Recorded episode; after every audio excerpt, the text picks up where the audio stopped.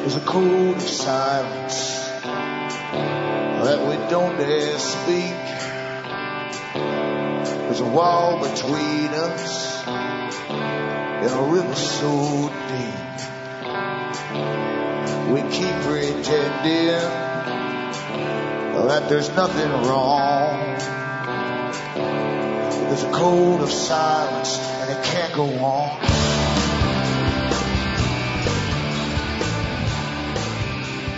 Hi folks, I am Alan Watt and this is Cutting Through the Matrix on February the 15th, 2010.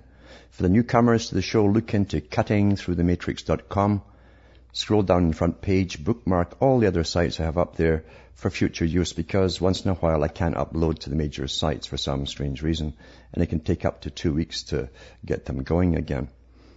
So if you bookmark the other sites, you can always get the latest shows and download them. You can also try these other sites because if you find uh, there's stickiness as you're downloading sometimes on the com site, it's because there's too many going into that one site at the same time. And the other ones are perfectly good. So try them once in a while. And the official sites, remember, are cuttingthroughthematrix.com, .net, .us, .ca, Alan Watt, cuttingthroughthematrix.ca, cuttingthrough.jenkness.com, and Alan Watt Sentient Sentinel.eu. The Sentinel site is European. It has all the same audios for download and you can choose uh, transcripts as well for download from the various languages of Europe. Just download them and print them up, pass them to your friends. For those who get the disc burned and pass to them, they don't have computers and they play them on CD players, you can get in touch with me at Alan Watt, W-A-T-T, Site 41, Box 4, Estaire, Ontario, Canada. Postal code is P for Peter, 3, E for Elizabeth, 4, N for Nora, 1, P, 3E, 4N1. And I always say this is the tin can moments to see how many pennies are in it. It's up to you to keep me going because I'm probably the only one out there who doesn't live on advertising income. Uh, generally, you get paid by advertisers, and I could do it certainly, and I'd bring them on as guests or mention them once in a while, and you get paid each time you do it. But this this way, i have got a freer hand. The, adver- the advertisements on the show that you hear are paid directly by the advertisers to RBN to pay for this airtime, pays RBN for their broadcast and their satellites, their equipments, their bills and their staff as well. So it's up to you to support me, keep me going at the same time, and you can do so by getting the books I have for sale on the website cuttingthroughthematrix.com. There's discs as well. Uh, you, you, can get, um, you can pay from the States to Canada through personal check. You can use international postal money order from your post office. Just stress international that's a sort of pinkish border one that you come away with, not the purely green one. That's for internal use only. You can use Western Union, MoneyGram, uh, or cash. Also, you can donate through PayPal, or if you want to order, just send a separate email with your order with the PayPal donation. Uh, that'll come in separately too. So that's fine. Outside America's same idea. Cash is fine. Western Union, MoneyGram, or PayPal. It's up to you. But it's important to keep me going because uh, I'm probably the only one that's gone this long trying it this way. Uh, and it's not easy. It's not an, inc- an, income by any means. And it certainly isn't the way that you support yourself. And it certainly is not a business either.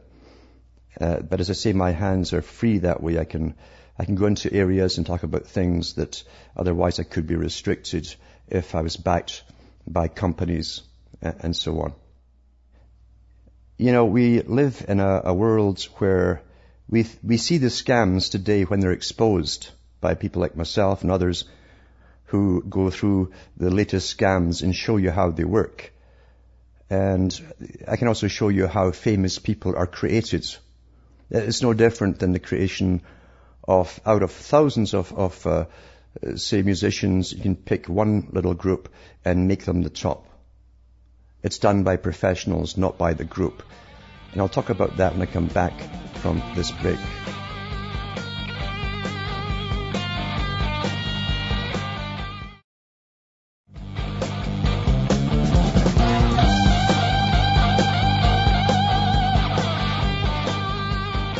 Hi, folks. This is Alan Watt, and we're cutting through the matrix, talking about what we're living through today and how people are risen to astronomical heights of importance, and people truly believe they're geniuses and they give their all to them. But it's really the same technique that's used in the creation of a movie star or uh, to raise one, say, one of thousands of singers to the top uh, you create a mystique, a persona. You give them incredible exposure. Uh, the more you, t- you, you tell the people out there that this person is the best things in sliced bread, they'll believe it just by repetition and the fact that you say it.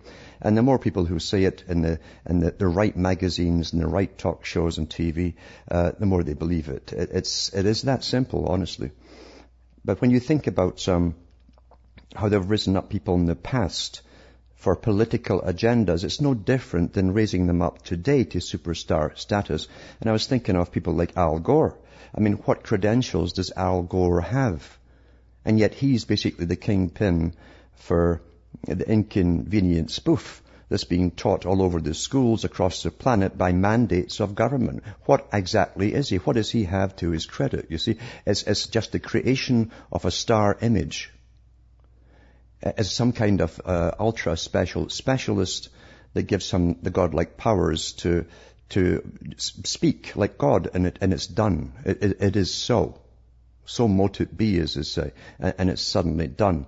And all the papers parrots him, all the media parrots him, and governments immediately put new laws into the school for education to make sure the children are brainwashed in a political agenda.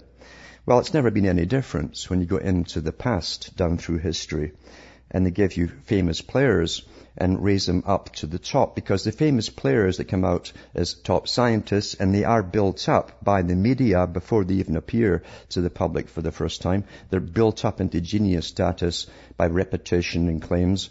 And so if they appear, they're immediately treated like a god by the audience.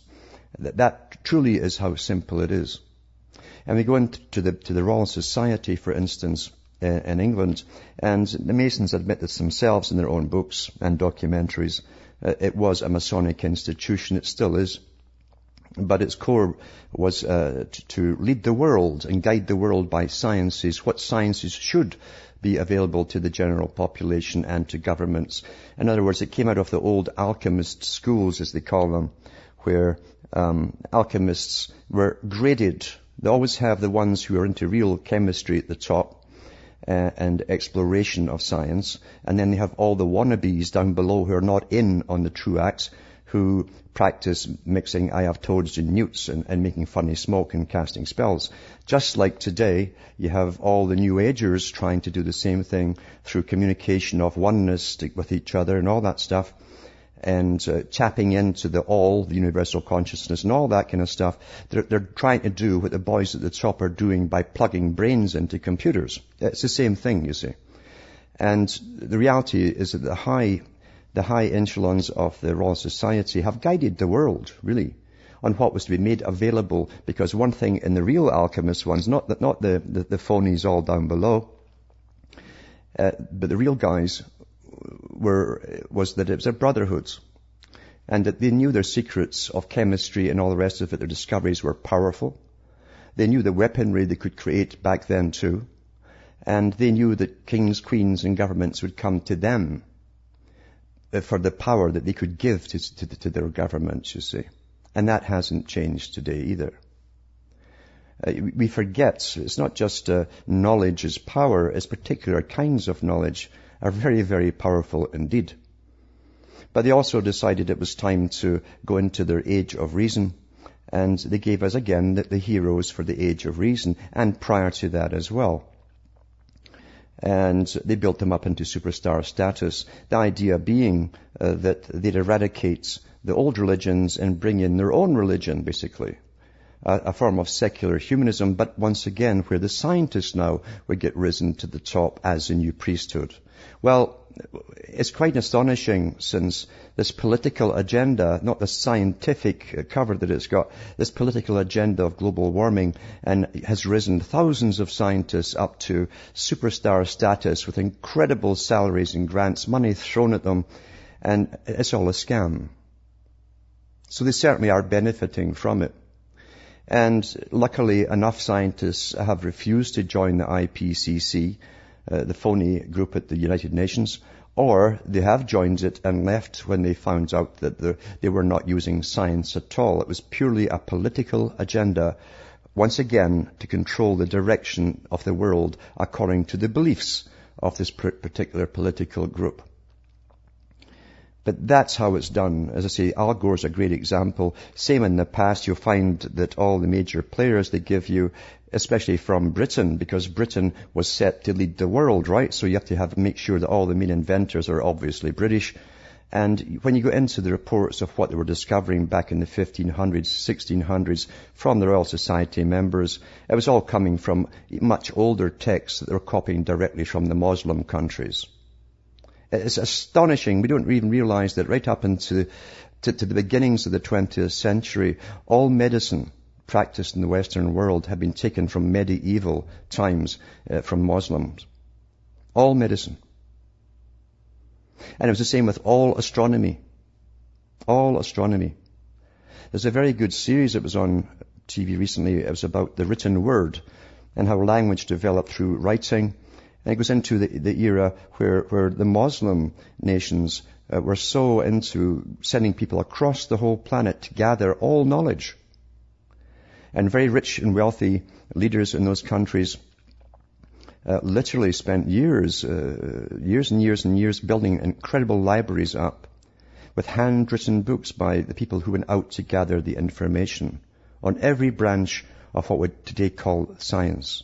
All kinds of medicines, all kinds of theories, all religions, um, astronomy, as I say, uh, real sciences too as well. They were into dissecting the colors of the of the, the, the crystal, the light, in other words, of the rainbow into its, its, true colors, prisms, all that stuff that they were doing hundreds of years later with Isaac Newton and others. But again, it's amazing how you can squash a country or a people that you put down uh, into a third world status often which is wrong again because many of them are not at all, especially people like Iranians. And you don't want to believe that they could have been way ahead. It doesn't look good when they're way ahead of the up and coming superpower. And they were way ahead hundreds of years ago. Pretty well all of the, the philosophers uh, that we know today, all the writings, uh, were lost to the Western world and all, they all came through the Muslim countries, as again in the age of translations, as they called it. Um, they, they, they went out and they got copies of all the ancient philosophers. They kept them. We got them back back in the, around the 10th century uh, from the Muslims.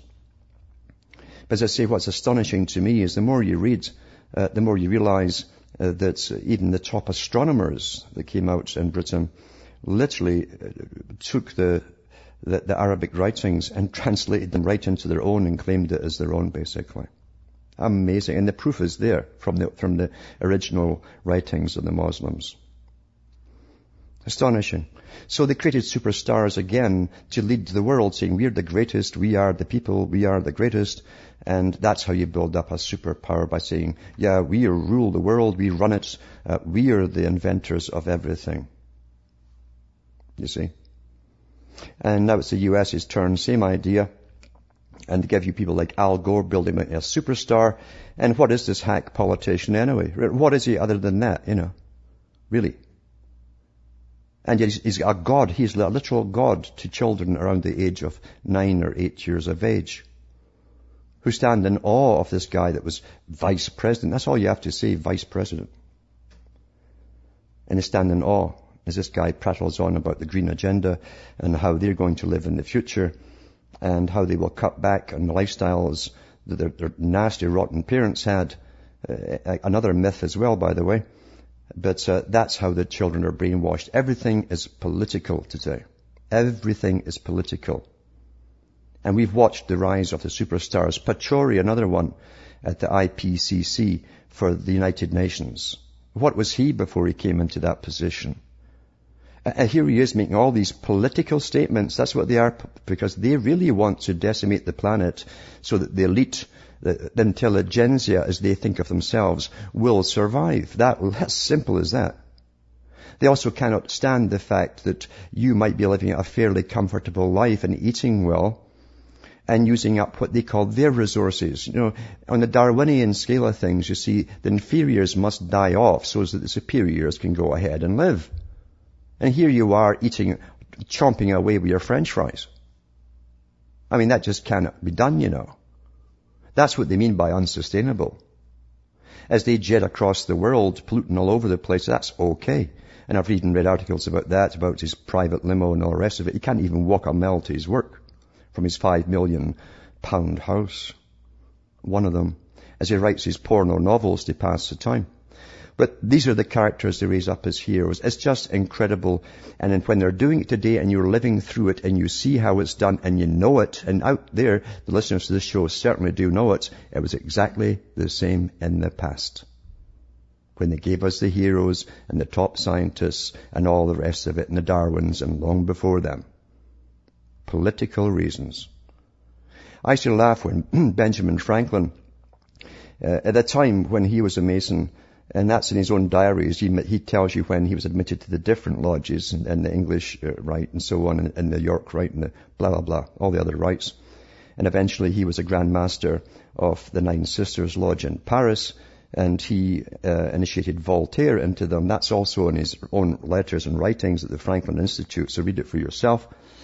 But he wanted to go down, like all Masons at that time, because they thought for themselves as scientists first, men of reason, as an inventor. And he made an awful stove that all leach smoke. They still sell them today, or you'll find a few old ones. But then they gave him, well, says, we'll make you, Benjamin, discoverer of the lightning conductor. You go down in history as that, even though the Romans had it 2,000 years ago. Back with more after this break.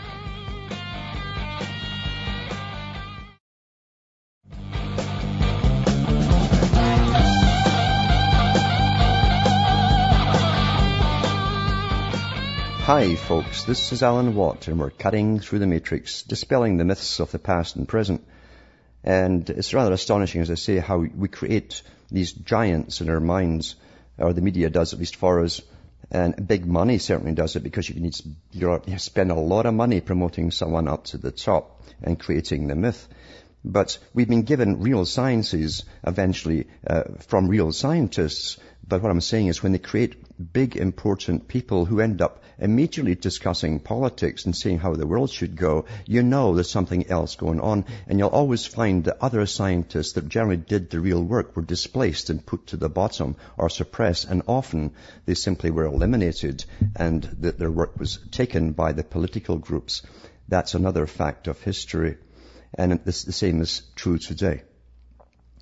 You'd be surprised how many, as I say, uh, uh, of, of, the Freemasons especially, wanted to, to, go down in history as scientists that brought something to the world. As I say, with Franklin, he's the perfect example. Um, he wrote about it. He was practicing with electricity, with batteries. Everybody in those days was doing it at the top. And he also was given the uh, the, supposedly that he was inventor of the lightning rod, you see. So they to give him something for a sign. But as I say, the ancient Roman temples had these things on top of them too, with these copper wires coming down into the temples. And you can read about them in the history books. Sometimes in some of the temples, at the temple of Jupiter, they'd have the thing wired to the main gods. And, and if, it, if the lightning struck the temple, lightning rods, the thing sort of glowed and, and, sparked, and it was quite the sight to see. There's even a record where about five priests that were all touching the idol and touching each other were electrocuted, and that was quite the sacrifice, quite the show. They enjoyed that. But this is how they cycle, recycle various sciences and give us stars who have risen to the top who then put us onto political agendas. And nothing has changed. Big bucks go into it. But as I say, with Al Gore and so on, the myth-making machine went to extraordinary lengths to, to create um, a, a, a nobody into a somebody and become some sort of top scientist. It's amazing how people have this fugue state where the propaganda takes over and they start to see him as a real scientist and so on. And, and they forget this guy's a politician. That's pretty well all he is. And not a very good one at that either. But he's well connected and he was mentored by Armand Hammer, who was a very interesting character who uh, was able to not only be a multi-millionaire, uh, not only the very fact that his father renamed him Arm and Hammer, for the arm and hammer of the Soviet flag, the communist flag, which is also, by the way, the British Freemasons one. They don't have the, com- the uh, they, they, actually have the arm and the hammer inside the compass. But um, that's what he had. And he was he had he was a next door neighbor. He was given an apartment next to to Lenin and then Stalin, and crossed all through the Cold War back and forth with impunity from anybody. No CIA, no whatever. Big politics behind the political agenda and the direction the world is not destined to go, but planned to go by very, very, very rich people working in combination. Here's an article here about the latest scandal from the IPCC.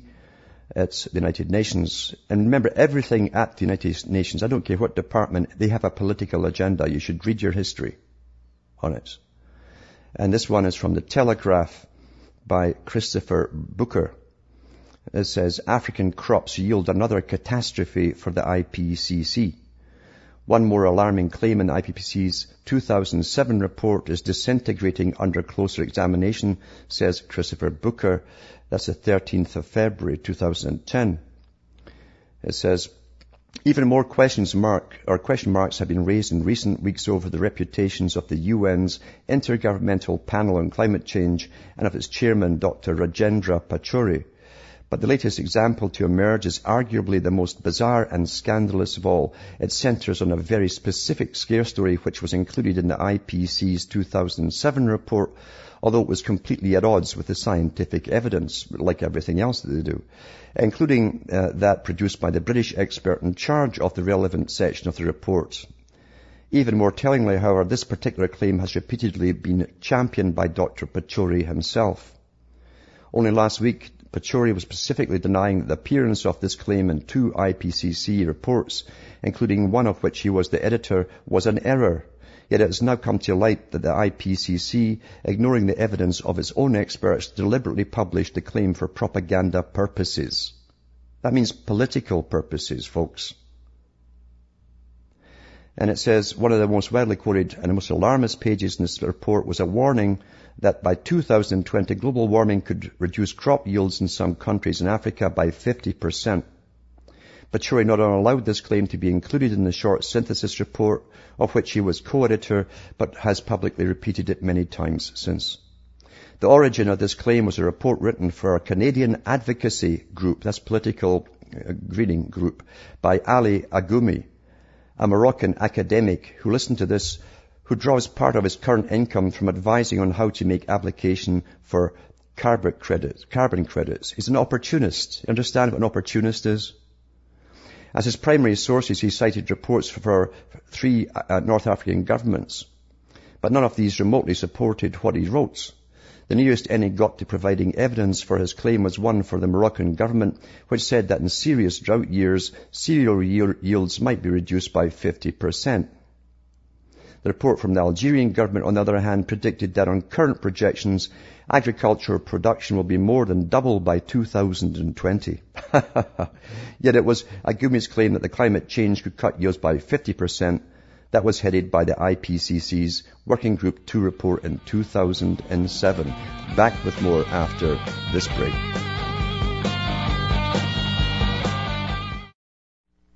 You're listening to the Republic Broadcasting Network because you can handle the truth.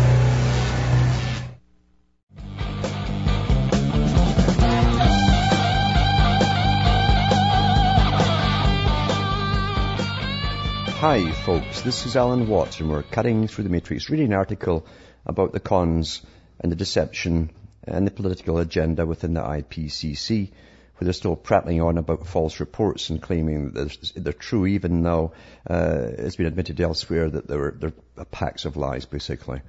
And he was on about um, this particular report from the Telegraph. It says here, uh, that uh, what made this even odder, however, was that the group's co-chairman was a British agricultural expert, Dr. Martin Parry, whose consultancy group Martin Party Associates have been paid, or Parry Associates have been paid £75,000 by the Department for Environment, Food and Rural Affairs, which is called DEFRA, for two reports which had come to, to, to totally different conclusions. Specifically designed to inform the IPCC's 2007 report, these predicted that by 2020, any changes were likely to be insignificant. That was the report that Pachauri was handed. And yet he lied and went the opposite way with it. Says the worst case they could come up with was about 2080, climate change might decrease crop yields by up to 30%. That's like if, if some oddball thing happened that wasn't predicted.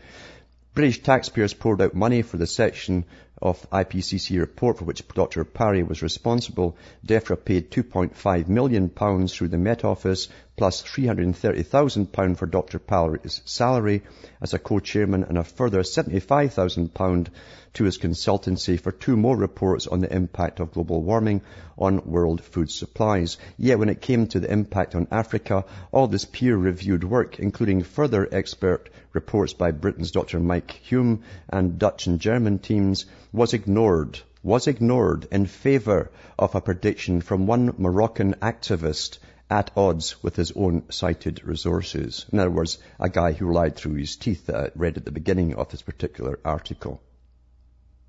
Fraud, fraud, fraud, fraud, fraud.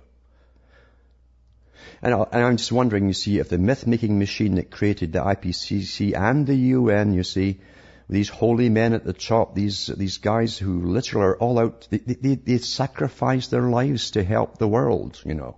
I wonder if that myth will overcome this data here. We'll, we'll find out, won't we?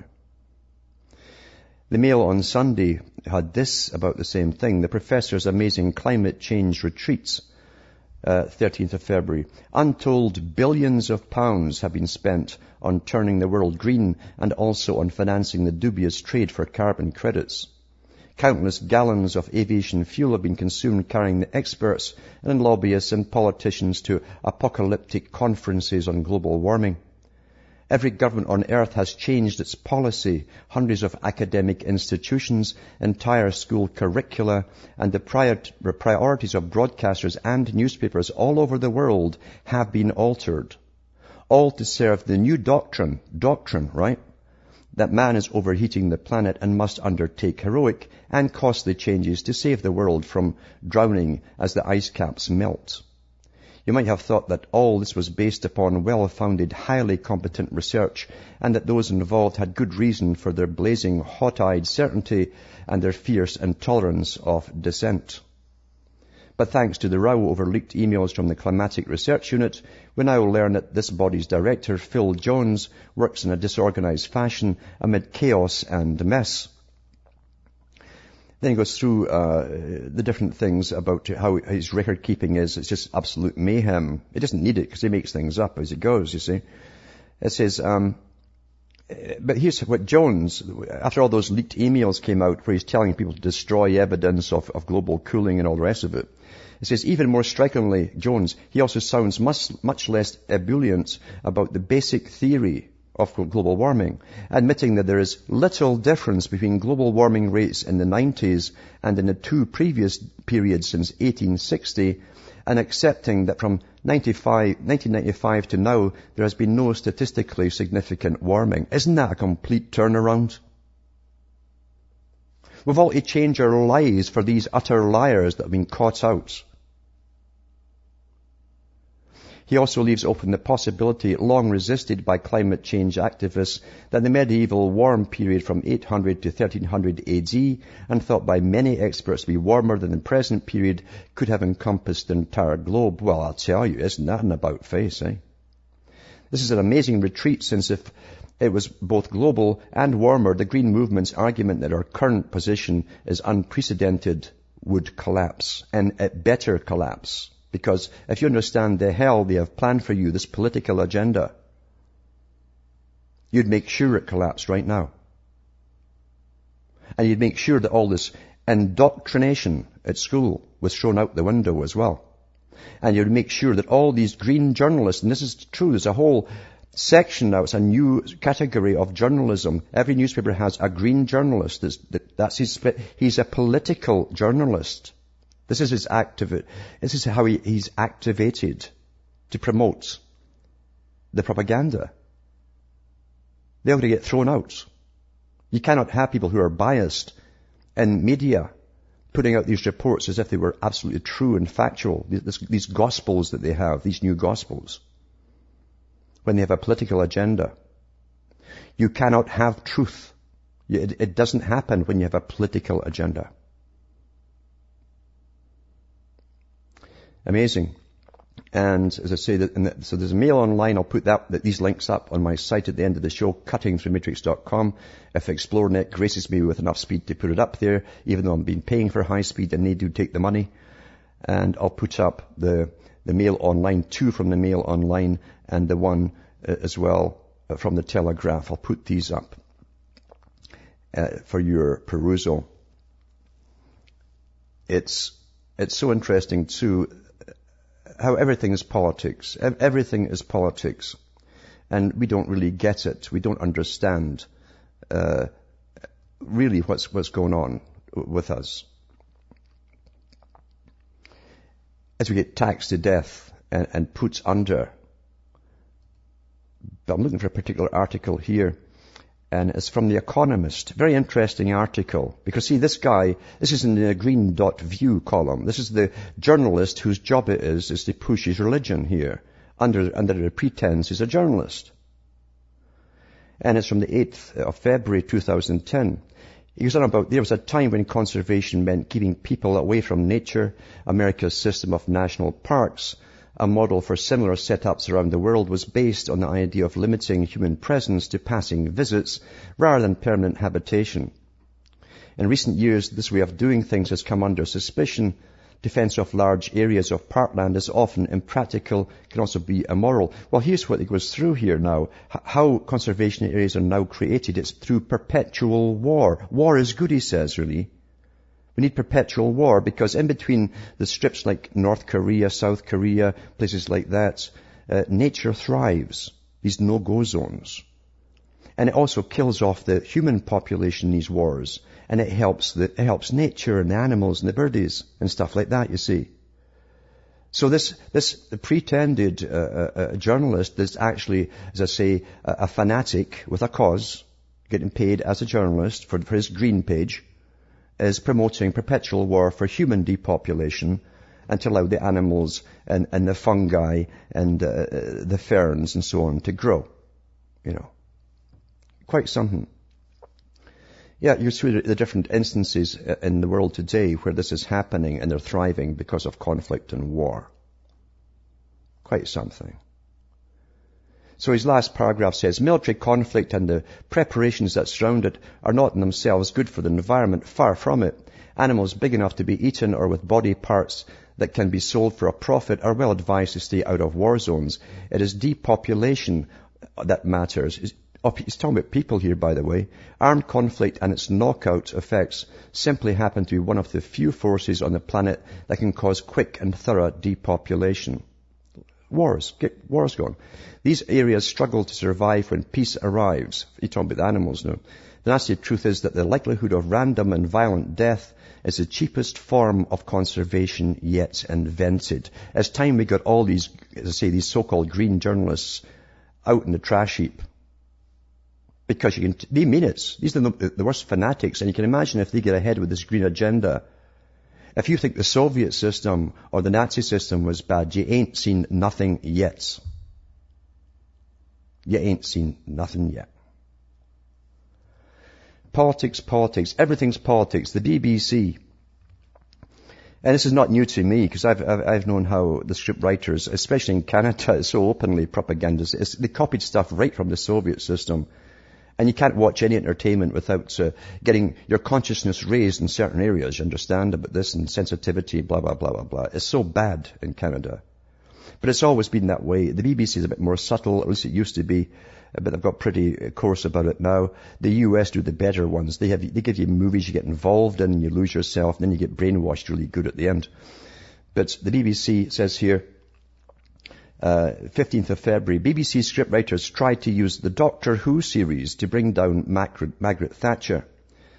Says she battled Argentine army abroad and the unions at home, but Margaret Thatcher never knew she was also under attack from outer space. Left-wing scriptwriters hired by the BBC during the 1980s tried to inspire a TARDIS revolution by using Doctor Who as propaganda to undermine the Tory Prime Minister. In one serial, they, they, caricatured her as a vicious and egotistical alien ruler who banned outward displays of, un, uh, displays of unhappiness amongst her downtrodden people and used a secret police to oppress dissidents. Former actors and writers on the show admitted yesterday that there was also a thinly veiled support for the miners' strike and the campaign for nuclear disarmament. Revelations appear to confirm claims that in the 1980s BBC opposed Mrs Thatcher's government with the then Tory chairman Norman Tebbit claiming it was in the hands of a Marxist mafia. Well, he was absolutely true on that. It was. But you know, it's amazing to me, you see, the, the, the BBC, which is run by the government and funded by the taxpayer through the government, is owned by the government, the CBC in Canada, and the other British Commonwealth countries that all have their versions, same base owned by the government, are all staffed by Marxists. There's nothing new in that. One of the communists who defected from the Soviet Union, a KGB guy, went to work with the CBC, and he said he met more communists, true communists in uh, the CBC working there than he ever did in the Soviet Union. Back to this article, Sylvester McCoy, the actor who played the doctor from 87 to 89, said, our feeling was that Margaret Thatcher was far more terrifying than any monster the doctor had encountered. This is nothing new though, because I've got articles here where the, the writers who put together um, uh, a lot of stuff for Walt Disney uh, slipped so much in it, uh, in the songs too, that actually had Marxist meanings. And they were meant to hit people subliminally as well. And they admit about the time they took to get just the right word for a particular line. It might take them weeks to decide on the proper word for impacts. That's quite something. But uh, yeah, you cannot get entertainment today where there's no propaganda. That Avatar movie is something else. Because it's training the children to plug in. The whole idea is you plug into the net and get lost in this new Peter Pan Disneyland. Where everything's wonderful, uh, you're all one with the planet, the, the plants are connected with you, and you use this sort of tail you've got to, to, to hook yourself into them. Well, it's like plugging in, same with the Matrix movie, isn't it? Everything is propaganda, but everything was one. And Mother Nature ruled. Mother Nature ruled, keeping the balance, you know the Kabbalistic balance of everything? A, a fairyland, absolute fairyland of fantasy. And you know something? The worse they make it in this world to survive, with all the things that are coming down, the more youngsters will want to escape into this fake reality. Not just youngsters, by the way, apparently adults are hooked with the virtual reality world as well, some of them. But everything in that movie, everything was the new agey conservation propaganda uh, to a T. Quite something. Now, the world, the world they're bringing in, and they discussed this an awful, awful long time ago, uh, even before they, they, they, they call themselves the Royal Institute for International Affairs and go back further, Milner Group, the Cecil Rhodes Society, and again, you had the Royal Society there too with its umbrella organizations going back for hundreds of years. Uh, as it say, they planned the sort of future world that they, they envisaged should come in and they could make it happen. These very powerful and rich people. Eventually they wanted a world where everyone in that world be run in, a, in like a beehive in a perfect, what they called a perfect social order. Uh, this was articulated by H.G. Wells, the heads of the Royal Institute for International Affairs. It's been said again recently at some of their meetings that they're bringing in a world of service where you'll all be born, if they need you to be born, by the way, to serve them, but a world of service to the world society, to the state, the world state. If you don't like that, you're anti-social, the same technique they used in uh, China uh, you cannot have individuality and free choice in these totalitarian systems. And the greatest thing is they can camouflage it so well that people actually, they, they don't even see it for a totalitarian system. Isn't that incredible, the psychology they can use? Uh, but this article here uh, is about how they're going to tax you into the, literally, a pre-death tax now. Britain, Canada, and Commonwealth countries are the most highest taxed countries on the planet. With, in Canada, it's a general sales tax and various other hidden taxes galore on everything you purchase. In all the European countries, it's a value-added tax. It started off only supposedly for things you don't need, like binoculars, and, and eventually it spread onto everything. Well, that's going up, by the way, to 20% now on every purchase. You can attack on 20% on every purchase. This article here is about another tax they're going to hit you with, you see. Well, one day you might need health care as you're dying, so we're going to make you pay £20,000 in advance uh, for that care. How's that? How's that?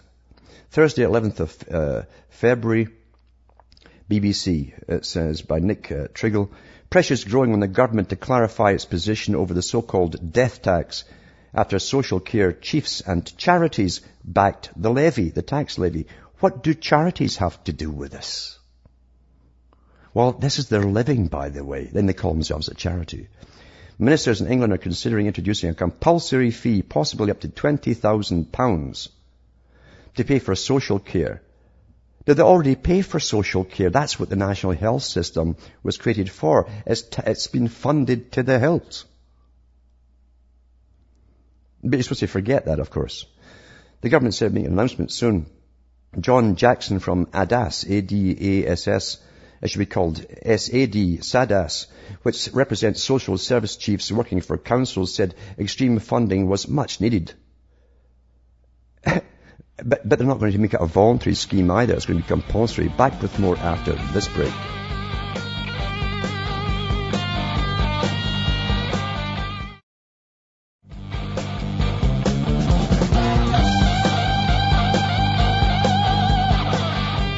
Hi folks, this is Alan Watt and we're cutting through the matrix. This article here, as I say that I'm reading, is about, from the BBC, is about a, a new tax they want to bring in basically, where you're going to pay in advance for care you might get when you're dying, even though the National Health Service is robbing people blind uh, to, to, provide all these cares already. The problem is, and they don't mention it here, is you see with the government expanding its wars along with the US across the world and buying all these drones too from the US, uh, they've got to, they've got to take the money from the needy to get you know, all the weaponry and stuff. It's a lot of dough that, you know, for these big bangs they put up there to get the latest gizmos. And they've got to cut back from the usual places. So they're just going to keep taxing the people for more and more and more and give them less service.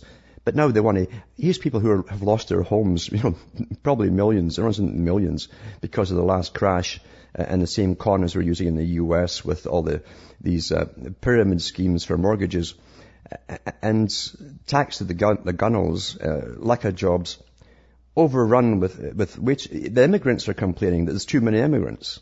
They can't get work. There's too many immigrants. Uh, but it's, it's, getting flooded, and that's Labour's policy to eradicate what, what was the British culture. That's what the article I read from Tony Blair and his best buddy said in the paper last week. So I, have said, quoted it a few times. It's on the website from the mainstream. But uh, here they are hitting them with another one, £20,000 in case you one day have to get treatment as you're dying, even though you're already paying for it your whole life long with your taxes into the National Health Service. Quite something, eh? Quite something. And from the CBC Canada, this, I love the new normals. I call them new normals when, when everything is one way, for, for, like one in uh, sort of uh, 150,000 children might show the signs of autism. That's how it was right up until the 60s. And then bang, it started going up like a rocket until it's like one in four has got autism, and that's the new normal now. And we're not supposed to equate the inoculations and stuff with it, of course. That's, that's just not allowed, even though they darn well know it. But the CBC uh, has an article here on the new asthma. Remember two years ago, I think I read it on the air here, it's in my archive section, uh, how now uh, allergies had gone up 60 odd percent, 65 percent in the last five years a new normal. Um, I mean, no money put into finding out why, because they know what causes it. It's in your food too, by the way. That's what causes it. That they changed with GMO. They're well aware of what causes it. But January, this is February the 15th from the CBC, one in three chance of developing asthma a study finds. One in three people can expect to be diagnosed with asthma in their lifetime, Ontario research suggests. I like how they suggest things. Asthma is more likely to develop in childhood, but can also occur in adults, which is a brand new thing, with a 33% risk over a lifetime, Ontario research suggests. Asthma is more likely to develop in childhood. Let's use it again twice. It says they followed the medical histories of more than 9 million Ontarios, Ontarians for 16 years between April 91 and March 2007. A study of the data found the lifetime risk of developing asthma was 33.9%. Then go, it's a disease and so on and so on and so on. But anyway, what I'm telling you here is this is a new normal. And they're spraying the bechases out of us every day in the sky, have been steadily, steadily since 1998. Before that was occasionally as they were testing stuff, steadily though from 1998, big spraying in Ontario because there's a jet stream comes up here. They, they, they spray at one end, Michigan, they spray it where I am up here, Sudbury, and it's carried all the way down into New York State. Big coverage area. That's why we've got the asthma now, by the way. And they know this too. From Hamish myself in Ontario, Canada, it's good nights, and may your God or your gods go with you.